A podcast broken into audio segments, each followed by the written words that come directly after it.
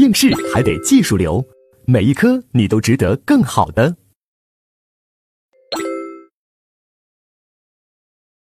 好，接下来那我们就看第二十讲，是经济犯罪。这一讲大家知道罪名是特别多的，那我们的方法是什么？抓大放小，特别是我们在第一轮复习，我们就没必要把那种三线的知识点，甚至是二线的知识点，我们全部把它抓啊。我们在第一轮复习就是把一线的考点能够抓到手就可以了，因为它这里面大多数都是一些很细碎的。记性的考点，理解性的难度的不多，所以我们因为时间关系嘛，我们只能捞干货啊，抓那种一线的，还有理解性比较强的，需要我给你提醒、需要讲解的啊，这些知识点我们抓住就可以了啊。有些知识点你如果时间够的话，那你就自己看看书。我们是这样搭配的。那我们先看一下第一节，生产销售伪劣商品罪。那这里面一共有三个罪名需要我们注意。第一个，生产销售伪劣产品罪，这个罪里面的一个考啊，主要是两个考点。第一个考点就是条文里面说的这个销售金额五万元，它到底是一个犯罪的成立条件还是既遂条件？哎，我们司法解释给了一个明确的结论，这是既遂条件。也就是说，你如果卖到了五万元，那么你就既遂了；那没有卖到五万元。那就是未遂，那没有卖到五万元这个未遂啊，但是不是所有的未遂都给实际处罚啊？它还是有一个条件。那什么时候处罚呢？我们书上给大家有一个公式啊，二百五十七页有个公式，大家直接看这个公式就是什么呢？就是销售金额乘以三乘以三倍，再加货值金额啊，货值金额其实就是库存额，就是没有卖出去那个库存额。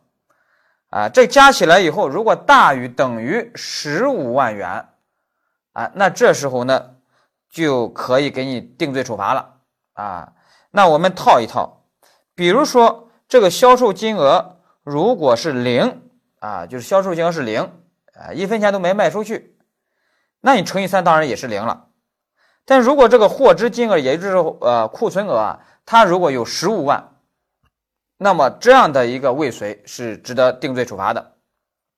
好了，那如果这个销售金额，那我问大家，如果是三万，那大家给我套一下这个公式啊，这样的销售金额是万三万，你没到五万，那你就是未遂。哎，这样的未遂要不要实际给他定个罪处罚？那大家算一算，那算一算，那销售金额是三万啊，那三万再乘三，那就是九万，是吧？九万的话，那接下来哦，还有库存额，我这个数字给大家没说，那就说明这时候库存额至少得是什么？得是六万啊，那得是六万的话，那九加六是十五万，那这样的话才值得给他定罪处罚，明白吧？是这个意思，啊，大家要把这么一个公式要掌握好。好，这就是我们说的这个既遂未遂的这个数额标准啊。既遂呢考过一次，未遂也考过。但是未遂当时考的是什么？就是销售金额是零，那么这个库存额呀，或者叫货值金额，它得是十五万啊。那这时候呢，这样的未遂定罪处罚。但是没有考过销售金额如果是三万怎么办啊？那这个公式大家会套用就可以了。好了，这是第一个考点。第二个考点是什么？是罪数关系了。罪属关系呢，大家可以看到二百五十七页最底下，主要是一百四十九条啊，有两句话，我们要把它理解就行了。第一句话就是什么呢？就是我们这一节啊，一共有九个罪名，啊，其中第一个罪名就是咱们这个生产销售伪劣产品罪，这其实算是个兜底罪名，或者叫叫一般罪名。还有八个具体的罪名，就是生产销售什么假药罪呀、劣药罪啊那些。那如果是生产销售八个具体罪名的产品，啊，是那些罪，但是呢，如果可不构成那些罪。但是如果你销售金额能达到五万元，哎，那还是可以给你定什么生产销售伪劣产品罪？什么意思呢？你比如说生产销售劣药罪，它这个罪有个成立条件是要求把人给吃死了，吃成啊重伤了，反正也就是吃的出事儿了，有了实害结果了，哎，才构成犯罪。那如果你生产销售一大堆劣药，结果呢没有把人吃死，没出什么实害结果，那这时候还没法给你定生产销售劣药罪。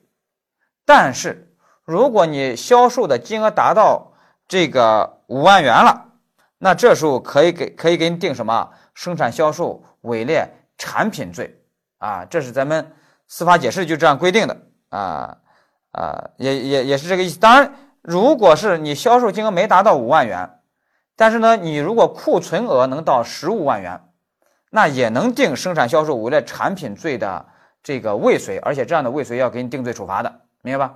啊，就是这个意思。然后呢，一百四十九条第二款它什么意思呢？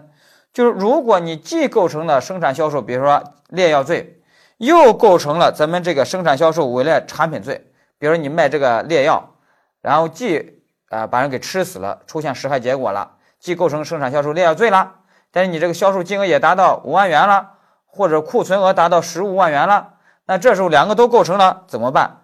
那是择一重罪论处啊，择一重罪论处，哪个重定哪个就 OK 了。好了，那大家翻过来，还有一个罪数问题是什么呢？就是你如果构成销售伪劣产品罪，但同时又构成诈骗罪的话，也是什么想象竞合择一重啊？想象竞合择一重。你比如说啊，经常有那种案件，卖假烟假酒啊，有一个大老板，孩子结婚，婚礼上啊，这个喜酒就是备的是茅台。啊！结果客人一喝啊，说这个老王，你你们家这个这个酒怎么喝着像矿泉水呀？哇，大惊失色，然后纷纷打开一喝，哇，全部都是矿泉水，说明买了假酒。那你说卖假酒的那家伙呢？啊，但是幸亏还是矿泉水哦，可不是那种工业酒精。那这卖假酒的这个，他一方面肯定构成生产销售。伪劣产品罪，啊，如果啊，那一方面还要构成什么？就是我们说的诈骗罪啊，你把人骗了，因为这钱肯定不少呢，骗的钱不少，所以这时候怎么办呢？想象竞合择一重，啊，但是我接下来再给大家训练一个，大家看是不是两个都构成想象竞合择一重？就是我在清华读书的时候，我有一个韩国同学，有一天他给我交代一个任务啊，希望帮他办成。什么事儿呢？给了我两百块钱，让我帮他买一块劳力士手表。我说啊，这是不可能完成的任务呀！啊，他跟我说，嗯，一切皆有可能。然后带我去了一个地方，原来就是那个五道口那附近，以前有那种那种小商品的批发市场。啊，他其实是让我帮他去砍价去的。然后呢，就跟那个摊主砍砍砍，还最后还真的砍成两百块钱一块劳力士。那你说这个摊主，他整天卖这个东西，他批发这个东西卖这个东西，是吧？啊，你可以给他定生产销售伪劣产品罪，但是呢，他对我同学对我此时构不构成诈骗罪呢？哎，那是不构成的。啊，因为我们就没有上当受骗，是吧？那他如果给别人去卖啊，劳力士啊，我这个劳力士两万块钱啊，或者一万块钱啊，这样去卖，人家就相信了啊。那这时候呢，你构成既构成销售伪劣产品罪，又构成什么诈骗罪？那这时候想象竞合择一重。好，这是我们说的这个罪，这是生产销售伪劣产品罪。那接下来是第二个罪名，是食品犯罪。那我今年给大家画了一个图表啊，我们通过图表来看啊。首先，大家看罪名有两个，而且你要学会区分这两个罪名哪个是重罪，哪个是轻罪。其实你把罪名一看，你就应当知道，有毒有害食品罪，那肯定是什么重罪。那既然是重罪，那它的成立条件、入罪门槛就低一些。也就是说，它是个抽象危险犯。也就是说，什么叫抽象危险犯？就是行为犯，就是你只要实施了生产销售伪劣产呃，我生产销售有毒有害食品的行为，就构成犯罪，明白吧？啊，那第二个是什么？不符合安全标准的食品罪。那这个呢，相对来说是轻罪。那轻罪的话，它的入罪门槛呢就会提高一点，成立条件提高一点。也就是说，要求造成具体危险，具体危险就是很紧迫的危险，啊，比较严重、比较紧迫的危险，啊，这是具体危险犯，啊，也就是要足以啊给人体造成严重危害，啊，才能构成咱们这个不符合安全标准的食品罪，明白吧？啊，两个罪入罪门槛不一样。好了，那接下来就是食品啊该怎么去认定的问题。你比如说有毒有害食品，我们给了一个定义，当然这些都是法条给的定义，就是你掺入了什么有毒有害的非食品原料，啊，就这句话，我们二二年考试就考了。这里面呢有两个点需要掌握，一是得是非食品原料，第二个呢。得是有毒有害的非食品原料。那二二年考了个啥呢？说是添加了非食品原料，但是呢，证据证明这非食品原料呢，啊，没有毒害性。哎，那现在就问能不能构成这个有毒有害食品罪呢？那就不构成，明白吧？那就不构成啊，就是这个意思。那怎样才算添加有毒有害的非食品原料呢？啊，那最典型的目前呀。食物中最典型的案件就是什么呢？就是给某些所谓的保健品里面添加，或者那些所谓的保健品那些食品里面啊，因为大家注意，保健品在我们这里面按食品来对待，因为保健品它不算药品，是吧？啊，那给你添加什么呢？添加某些药品啊，你比如说有一个人，呃，卖蜂蜜赚了好多钱哦。啊，赚了几百万呢，后来被查了。他为什么能卖蜂蜜能赚这么多钱呢？因为他打广告是什么呢？说喝了我这个蜂蜜啊，这个男性只要喝了我这个蜂蜜啊，就会让你变得是孔武有力、重振雄风啊，你就跟采花大盗一样啊，就跟蜂蜜、跟蜜蜂一样，跟田伯光一样啊。许多人一喝还觉得真的有效果。精神为之一振，啊，那叫生龙活虎，所以大卖。但后来为什么被抓了呢？原来啊，这家伙呢以前是开出租的，但是后来不开出租了，号称自己是中科院的院士，啊，研发了一种食品啊，蜂蜜，啊，然后呢能能让人精神为之一振。其实他是给里面添了啥？他是给里面添了就是伟哥的那个成分。好像叫塔塔达达菲啊啥的，啊，他刚开始研制的时候啊，啊，他添一点，然后拿自己做小白鼠，还自己实验，啊，一吃啊，感觉啊还不行，还还不行，精神还是比较萎靡，量还不够，再添，哇，一吃哇，生龙活虎了，哇，很亢奋了，然后觉得差不多了，好了，然后呢就大量的生产推向市场，就这干这种事儿。那大家想想，那你这个蜂蜜里面算不算添加了有毒害性的非食品原料啊？那肯定算，所以给他就定什么生产销售有毒有害食品罪啊，判的很重，这是个重罪。好，这对男性是这么这这这这么去弄的，那对女性呢？目前收中的案件是什么呢？就是那种减肥食品啊，什么减肥魔芋、减肥糖果。啊，大麦，啊，一吃好像真有效果。其实是什么？给里面添了那种，也是一种西药的成分。啊，那西药成分叫什么呢？好像叫那个西部曲曲明啊啥的。啊，西部曲明。啊，这这这这呃，就就就就就添这种嗯成分。这种成分呢，这种药啊，一天是什么？会抑制人的中枢神经。啊，让人呢就降低了食欲，甚至就没有食欲，看到饭就想吐。那你说这样弄的话，那肯定能起到减肥效果呀，是吧？但是你说这种东西推向市场，那那那那它对人的心脑血管呀、中枢神经都有破坏的啊。那你说这种构不构成生产销售有毒有害食品呢？啊，那肯定构成啊。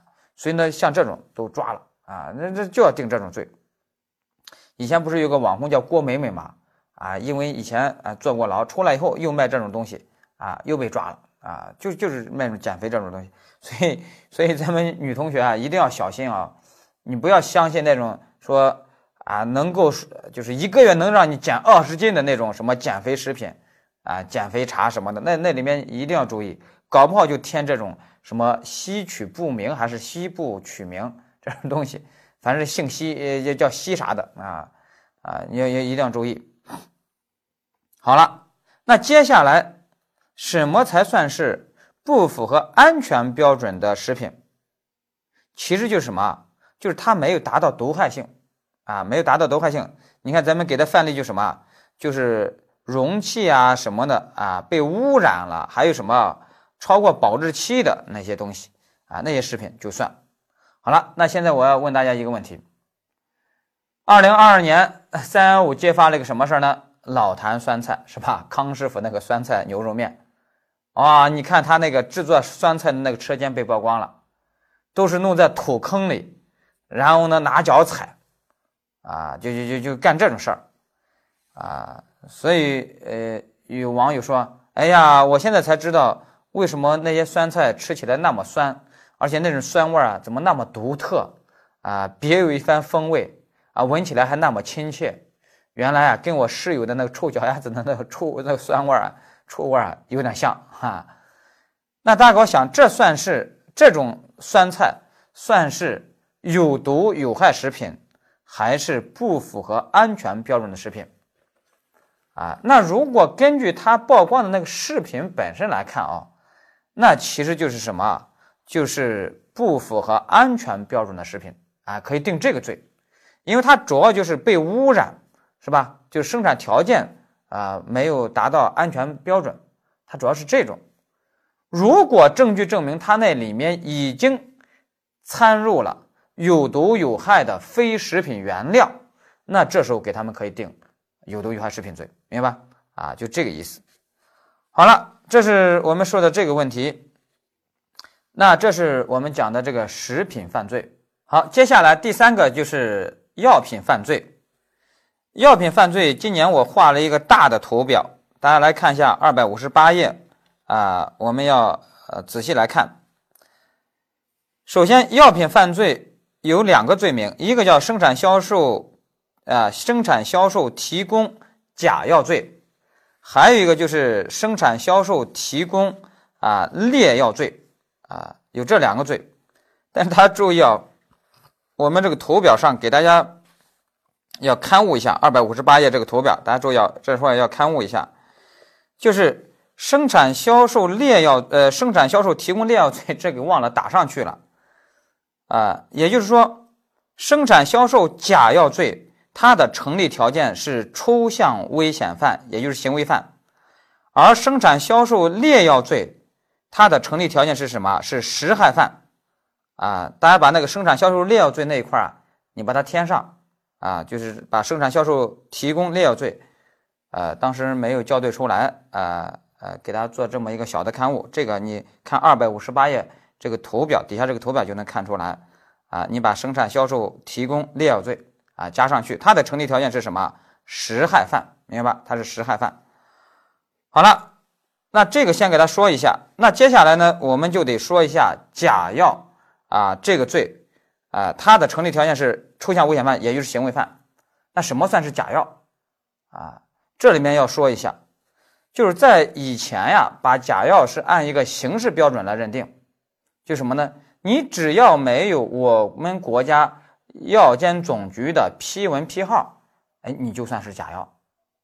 啊，但是呢，这种形式标准就遇到一个什么问题呢？就是我不是药神那个电影里面揭发的问题。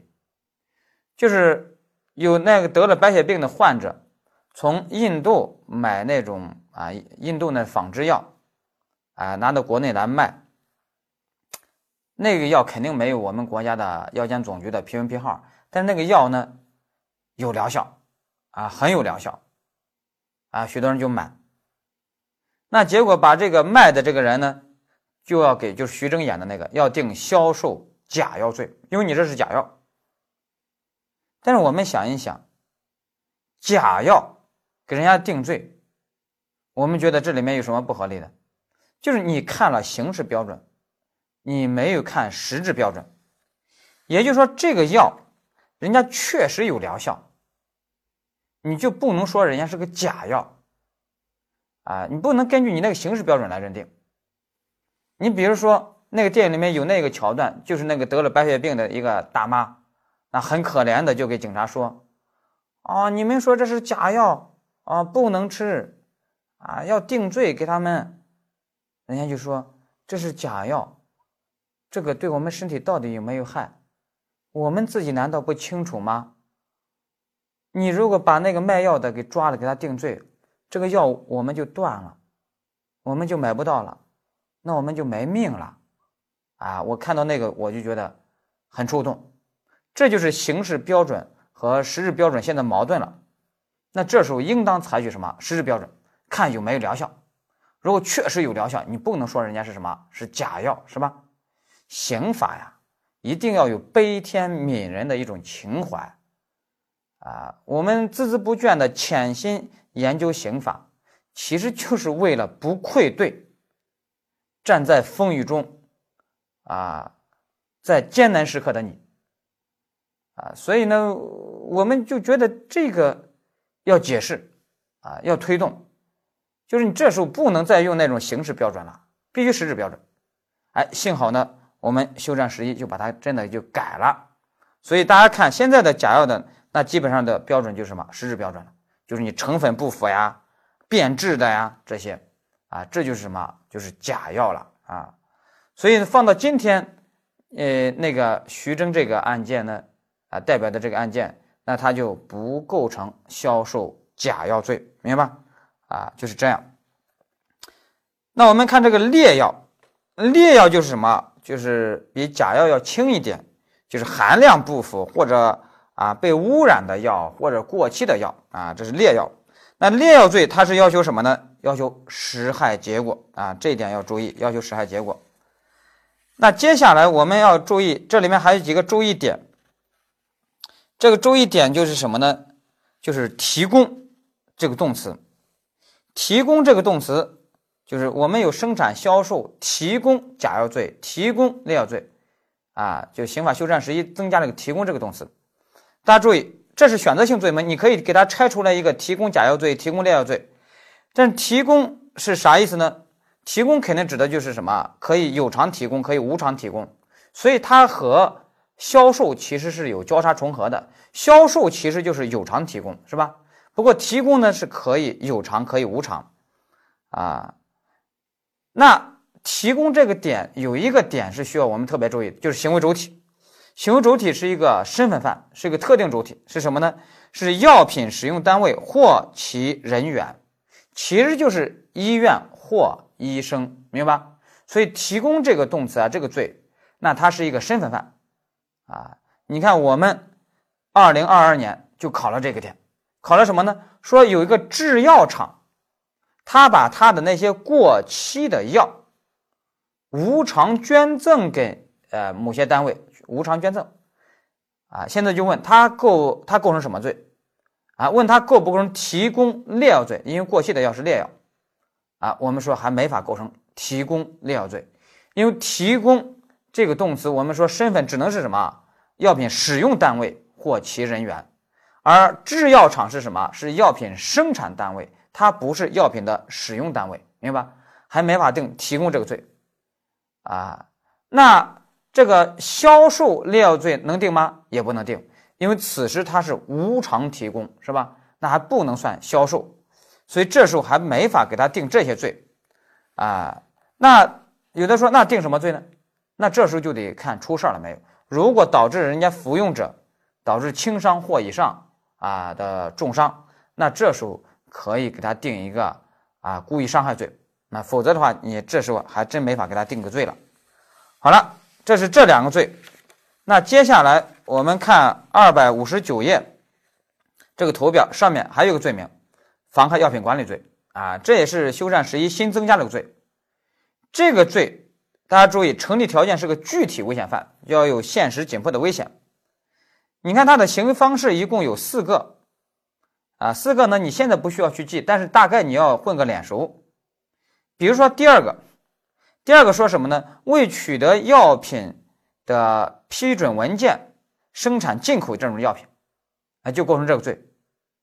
那有些同学说啊，老师啊，那搞了一整，那像我不是药神这种案件，如果有人从印度再弄这种仿制药，啊，很有疗效的仿制药，虽然没法定销售假药罪了，那是不是还得定这个妨害药品管理罪？因为他还是没有批准文件呀，肯定是没有我们国家药监总局的批准文件呀。哎，我告诉你啊，立法者呢考虑到这个问题了，所以就把这个妨害药品管理罪啊。成立条件弄成一个什么啊？弄成一个具体危险犯，要求足以严重危害人体健康。那也就是说，如果证明你进口的印度仿制药如果确有疗效，没有具体危险，那么即使你没有我们国家的批准文件，也不构成妨害药品管理罪，明白吧？也不构成啊，这一点是考虑到的啊，大家就放心。好了，接下来是啊，底下有个非法经营罪。哎呀，非法经营罪这一块呢，给大家也得刊刊物一下，当时也是没有校对出来，这一点呢还得向大家表示道歉，啊，表示歉意。就什么呢？大家得删掉两句话啊，得删掉两句话啊。第一句话是什么呢？就是大家看看这个非法经营罪里面这个。它一共有四个点，第一个点是什么呢？第一个点说了两句话，第一句话说非法生产、销售非药品原料，以非法经营罪论处，啊，把这句话删掉，啊，这是新的司法解释，把它删掉了，大家就把它删掉就行了。呃，后面这句话不删，后面说非法生产、销售不符合药用要求的原料辅料，然后以生产销售。伪劣产品罪论处，这句话是对的，啊，这句话是对的，就是大家记住啊，第一句话要删掉，就是非法生产、销售非药品原料，以非法经营罪论处，啊，这句话大家把它删掉，啊，这句话司法解释已经把它改了。好，这是第一个点要刊物的。好，第二个点，第二个点是什么呢？说啊，没有药品经营许可证销售药品，以非法经营罪论处，啊，大家把这句话也删掉。啊，这句话也删掉，因为新的司法解释也把这句话删掉了，也就是这种行为也没法定什么非法经营罪了，啊，所以现在有两个非法经营罪是不能定了啊。第一个就是第一点里面的第一句话，就是非法生产、销售非药品原料，以前说定非法经营罪，那现在就不能定了。还有第二个是啊，没有药品经营许可证啊，销售药品，以前定非法经营罪，现在也没法定了啊，就把这两句话删掉就可以了啊，就是这个啊，主要问题就在这儿。好了，那接下来呢？我们看一下第三点。第三点是说什么呢？是具有药品经营许可证的企业啊，通过非法渠道弄了一些药品去销售，两两种情况。第一，认定属于劣药假药的，那么就要定销售劣药罪、销售假药罪，这个没问题。然后第二，如果无法认定是假药劣药的，那么就给予行政处罚，啊，就不能定。啊，非法经营罪，这当然现在更不能定非法经营罪了啊，就肯定更不能定非法经营罪了啊，因为没有药品经营许可证的都不能定非法经营罪，那现在他有这个药品经营许可证，那就更不能定非法经营罪了。那由于人你又无法认定他是假药劣药，哎，那你也没法给他定什么销售假药罪、劣药罪啊，那这时候就只能无罪处理，只能给他一个什么行政处罚啊，把这个呢也要理解。好了，那我们要讲一下第四点。第四点也挺重要的，就是什么呢？管理麻醉药品、精神药品的人呀，啊两句话，这个要记住啊。这两句话是对的啊啊。就第一个，如果出于医疗目的非法贩卖这种药，那么定非法经营罪啊，这个结论依然成立的啊。司法解释在这儿没改。然后第二个，如果出于牟利目的啊，非法贩卖这些药品。要定什么？要定贩卖毒品罪，明白？要定贩卖毒品罪。举个例子你就明白了。你比如说啊，疫情防控，上海还被封城了几个月。那有些人有抑郁症，有抑郁症，那药就没法拿了。那他在封城之前，他就给医生说：“哎呀，我后面就没法拿药了，你这次能不能给我多开点？我想多买，你能不能多卖？那我们这这种药不能随便多卖，那都有定量的啊。那医生看到这个病人那么可怜，然后呢，怕他以后不能来取药，那病发作了，哎呀，怎么办？所以呢，这时候还是给他啊多卖了一些。那你说这时候他是什么目的啊？是医疗目的，而不是牟利目的。哎，那这时候给这个医生啊，你不能定贩卖毒品罪，但是还是可以定什么非法经营罪的。但如果在这个封城啊防控期间，啊有一个家伙呢，他是个吸毒的，他觉得哇，那这下断货了，买不到毒品了，啊，他就找这个医生说啊，我是吸毒的，我买不到毒品了，你给我弄点精神药品啊，听说也能啊顶点用，能管点用啊，我也不管那么多，总有总比没有强呀。那医生知道他是个贩吸毒的，你这时候为了赚钱，你还把这个卖给他，那这时候我们说你给这个医生要定什么？贩卖毒品罪，明白？要定贩卖毒品罪啊，要注意这个。哎，那大家知道这个汪小菲举报大 S，说大 S 长期非法的 服用斯诺斯啊，而且呢，那个当时。啊，都是悄悄拿的，医生悄悄给开的，啊，现在问怎么办？那我就想，这斯诺斯是啥呀？哎，一查，其实也是一个精神类的药品，主要是治疗失眠，啊，也是精神类的药品，也是要管制的。那如果啊，假如啊，医生出于医疗目的去非法贩卖这种药，那其实也是要定什么非法啊经营罪的。但是人家买的这个人，啊，他为了治失眠，他购买这个，你给他定什么罪呢？这个就无罪可定了，啊，这时候无罪可定，啊，你不能给他定非法经营罪，也不能给他定啊贩卖毒品罪，因为他是购买者，就是买买来自己用，啊，就是不是比如说吸毒的人，他买毒品自己用。他也不能定贩卖毒品罪，因为他不是卖毒品，他是买了自己用的，明白吧？啊，所以呢，这时候呢，还还是没法定罪的。所以其实给这个大 S 啊，他啊，你其实没法给他定贩卖毒品罪，你也没法给他定什么非法经营罪，明白吧？啊，但是我就觉得啊，这个夫妻啊，搞到这一步也是挺悲催的，是吧？那个电影《剑雨》里面不是有一句话吗？我愿化作一座石桥。经过五百年的风吹日晒雨淋，只求有一天你从桥上路过。你说夫妻是缘嘛，好聚好散嘛，非要弄得这种鸡飞狗跳啊！不过说实话，我我我有一些点，就是就让我想起个啥呢？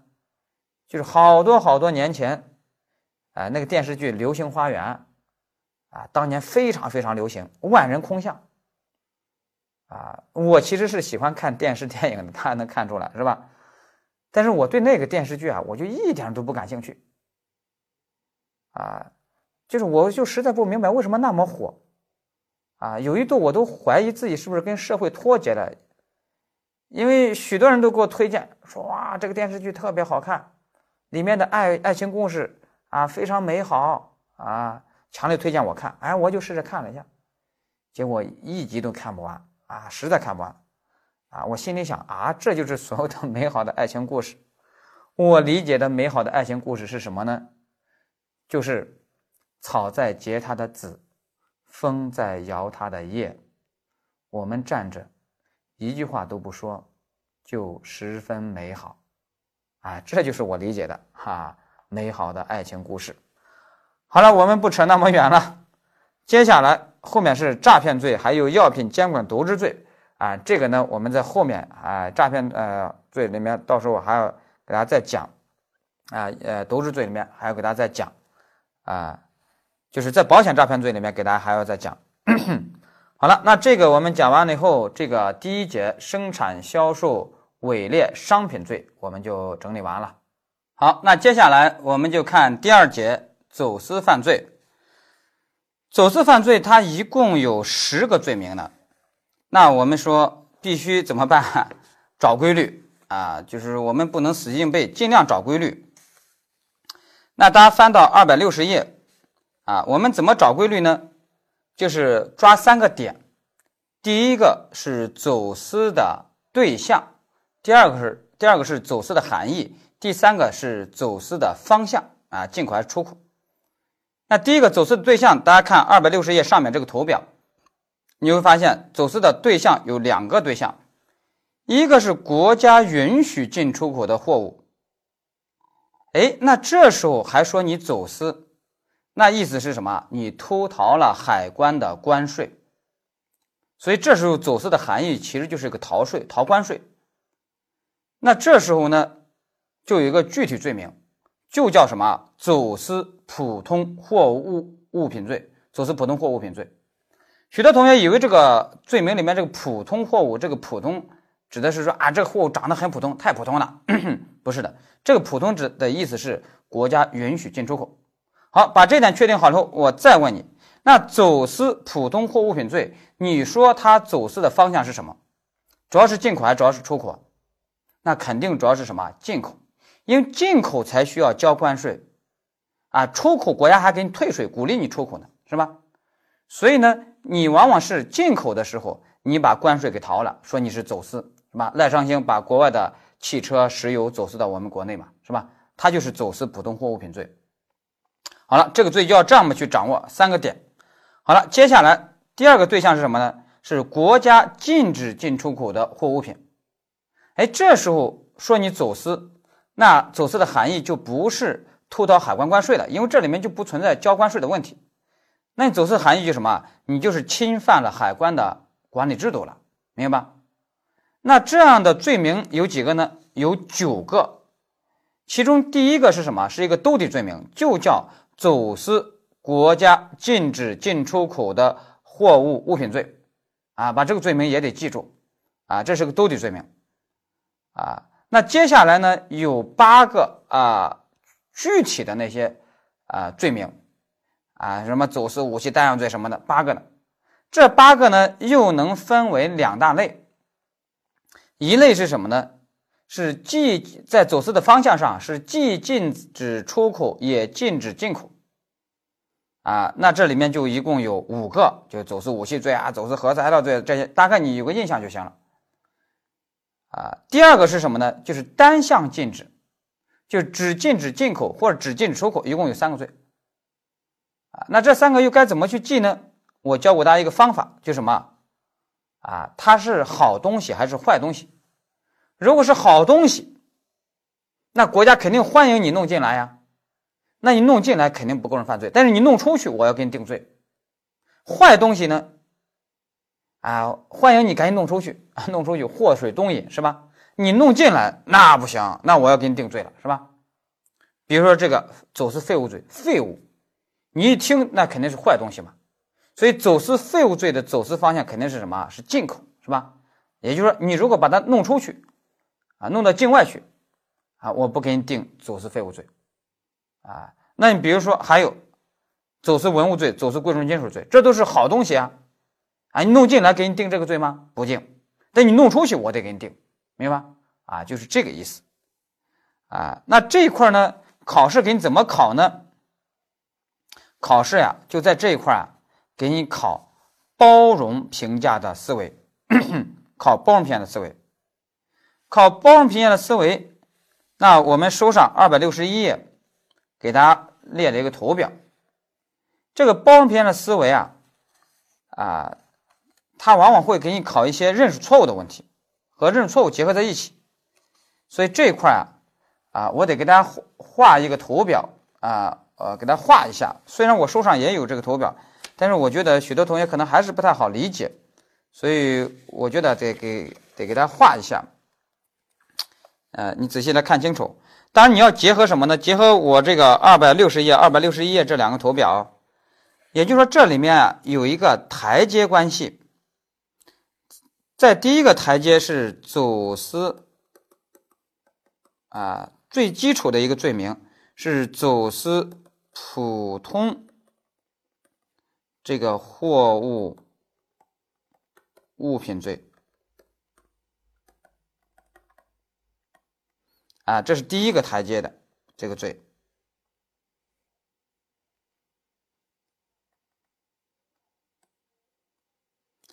那第二个台阶是什么呢？是走私。国家禁止进出口的这个货物品罪。这是第二个台阶。然后第三个台阶呢，就是走私那个具体的那些禁止进出口的货物品罪，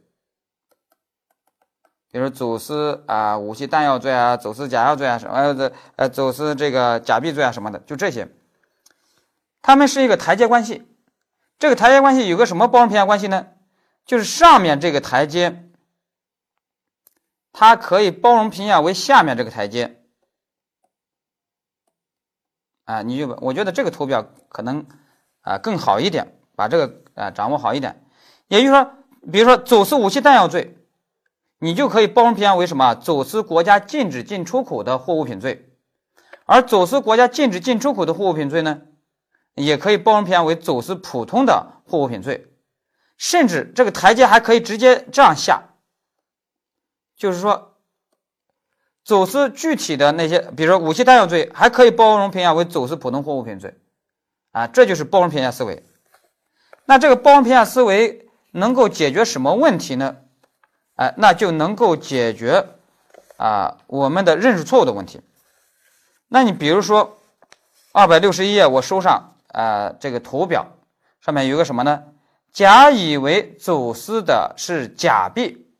实际上走私的是淫秽物品，现在问甲怎么办啊？有认识错误了，那我们说给甲定走私假币罪，定不了，主客观不一致；给甲定走私淫秽物品罪也定不了，因为主客观也不一致。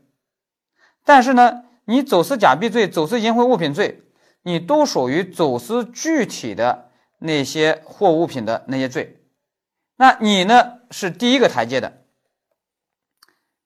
那你们呢都能包容评价为什么？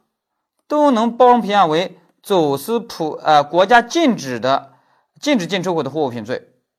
所以呢，你这个甲在走私国家禁止进出口的货物品罪这个罪的范围内，主客能一致，明白吧？啊，那就定这个罪，明白这个意思了吧？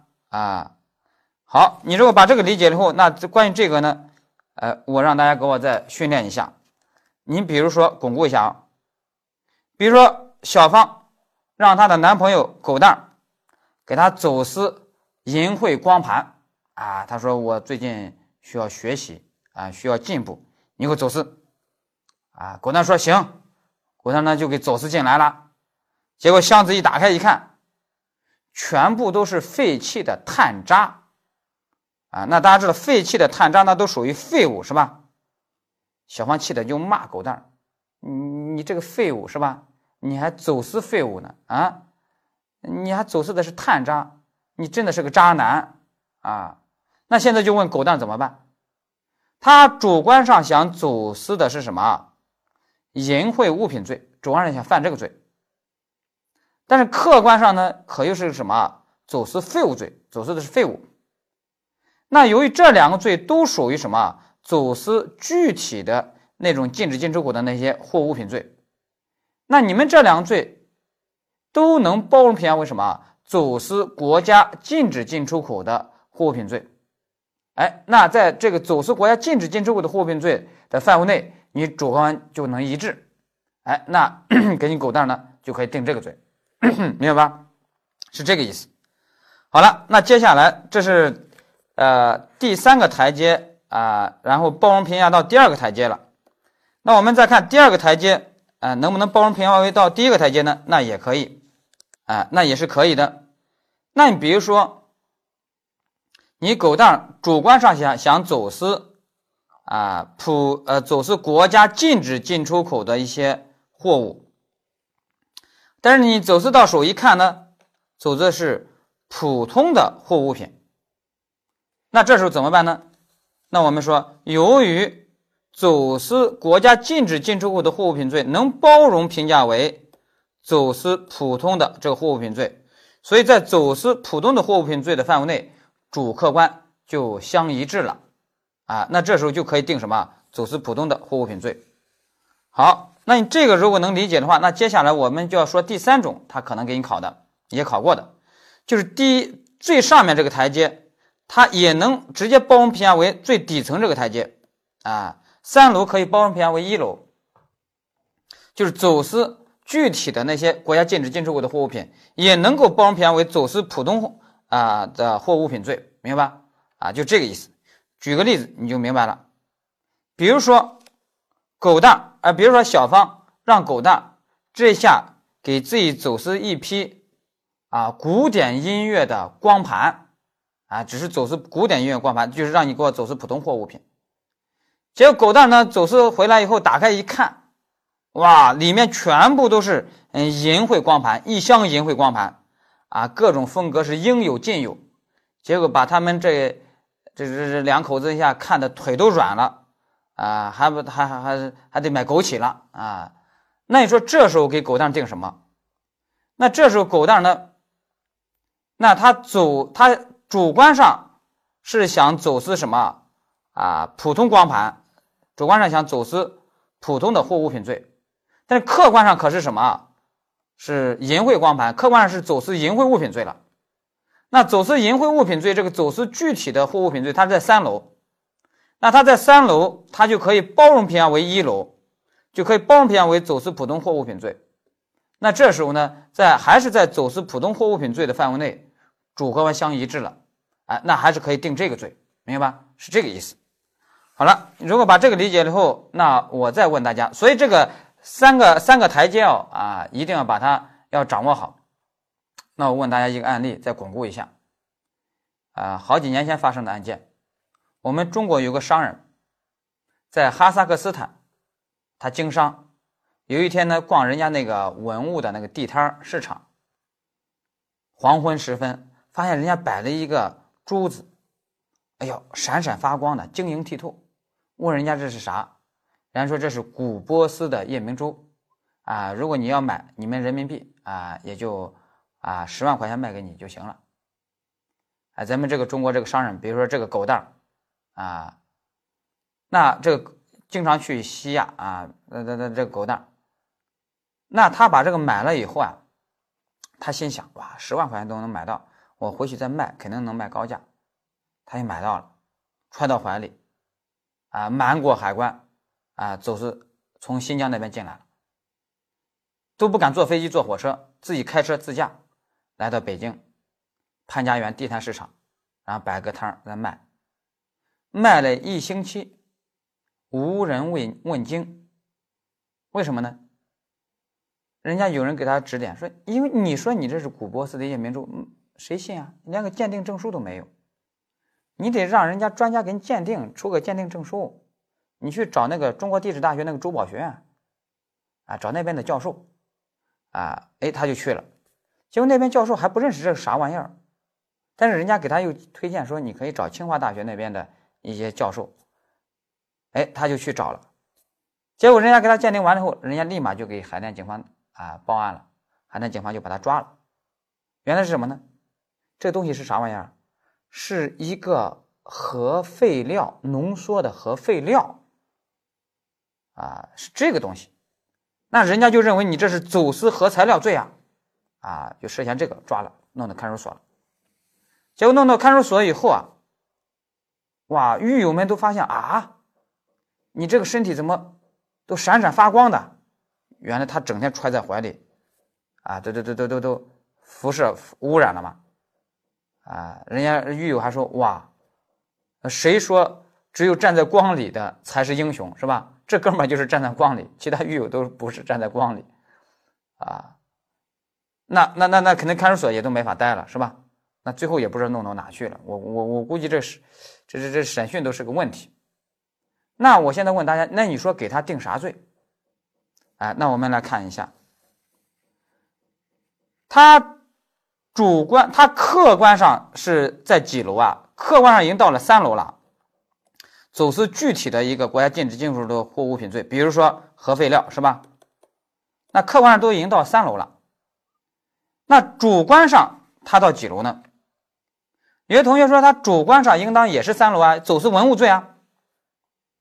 但是大家刚才记不记得，走私文物罪它只处罚什么？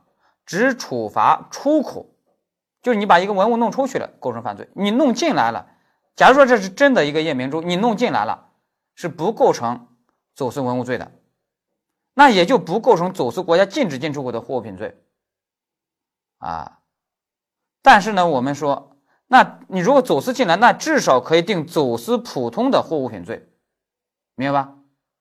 换句话说，他主观上把一个文物弄进来。他主观上想构成的只是走私普通的货物品罪，但是客观上呢，他走私的是一个核材料、核废料，啊，客观上到了三楼了，主观上到一楼，那怎么办呢？由于三楼可以包容评价为一楼，是吧？啊，走私核材料可以包容评价为走私普通货物品，那么他就在走私普通货物品的范围内啊，哎，主观呢就相一致了，啊，那就可以定走私。普通货物品罪，明白吧？啊，就是这么去处理的。好，这就是我们这一块啊最难的一个问题，给大家就讲完了啊。这是我们走私犯罪这一块啊最重要最难的啊，我们给大家讲完了。你如果把这个理解以后，那我们第二个图表就是走私武器弹药罪这一块呢就好理解了啊，有弹头弹壳儿，还有什么仿真枪。那这个仿真枪这一块啊，按照司法解释。啊，弹头弹壳考过，仿真枪没考过。仿真枪这一块呢，有三句话，大家来看一下。你先自己看，我然后问你一个案例，你看怎么办？就是大家知道我们国家发生一个什么事儿呢？就是有一个十七岁的一个男生啊，他从小就喜欢玩枪，啊，他然后呢就长到十七岁，在境外的一个网站上，啊，他就买那种仿真枪。结果卖家呀，给他寄了，他要买二十四把，然后就给他寄了二十四把仿真枪。卖家为了拉那个回头客啊，为了表示诚意，把那个杀伤力啊弄得有点大但是也不多收你钱，啊，就是为了表示一个诚意嘛。结果我们这边一鉴定啊，货到了我们这边一鉴定，按照我们的标准，好家伙，这都是什么？杀伤力这么大，那都是真枪。那警方立马就把这个男生呢，就定位成国际军火走私商，啊，严阵以待，最后把他抓了，最后定了一个走私武器罪，判无期徒刑。啊，大家觉得这有没有问题？我们觉得这有问题，当然后来也给改判了。啊，问题在哪呢？也就是说，假如说这个男生啊，他有个认识错误，就是现在他客观上。他走私的是什么武器了？也就是客观上已经到了咱们这个三个台阶的第几个台阶了？到了三楼了，啊，就是走私武器罪了。但他主观上想走私的是什么？想走私的是仿真枪。那他如果主观上想走私仿真枪，主观上他说啊，如果给人说我只想要仿真枪，不能有杀伤力哦，啊，他如果想走私的是没有杀伤力的仿真枪。那么他其实走想主观上想走私的是什么？普通的货物物品，也就是说他主观上只是想在第第一层啊第一楼底层，那这时候呢啊客观到了三层，主观是在一层，那三层又能包偏为一层，那么就在一层这个走私普通货物品罪的范围内就能做到什么？主客观相一致。啊，那最后其实可以定这个罪啊走私普通货物品罪，明白吧？啊，这就是我们这一节走私犯罪里面最疑难的问题，我们就给它整理完了。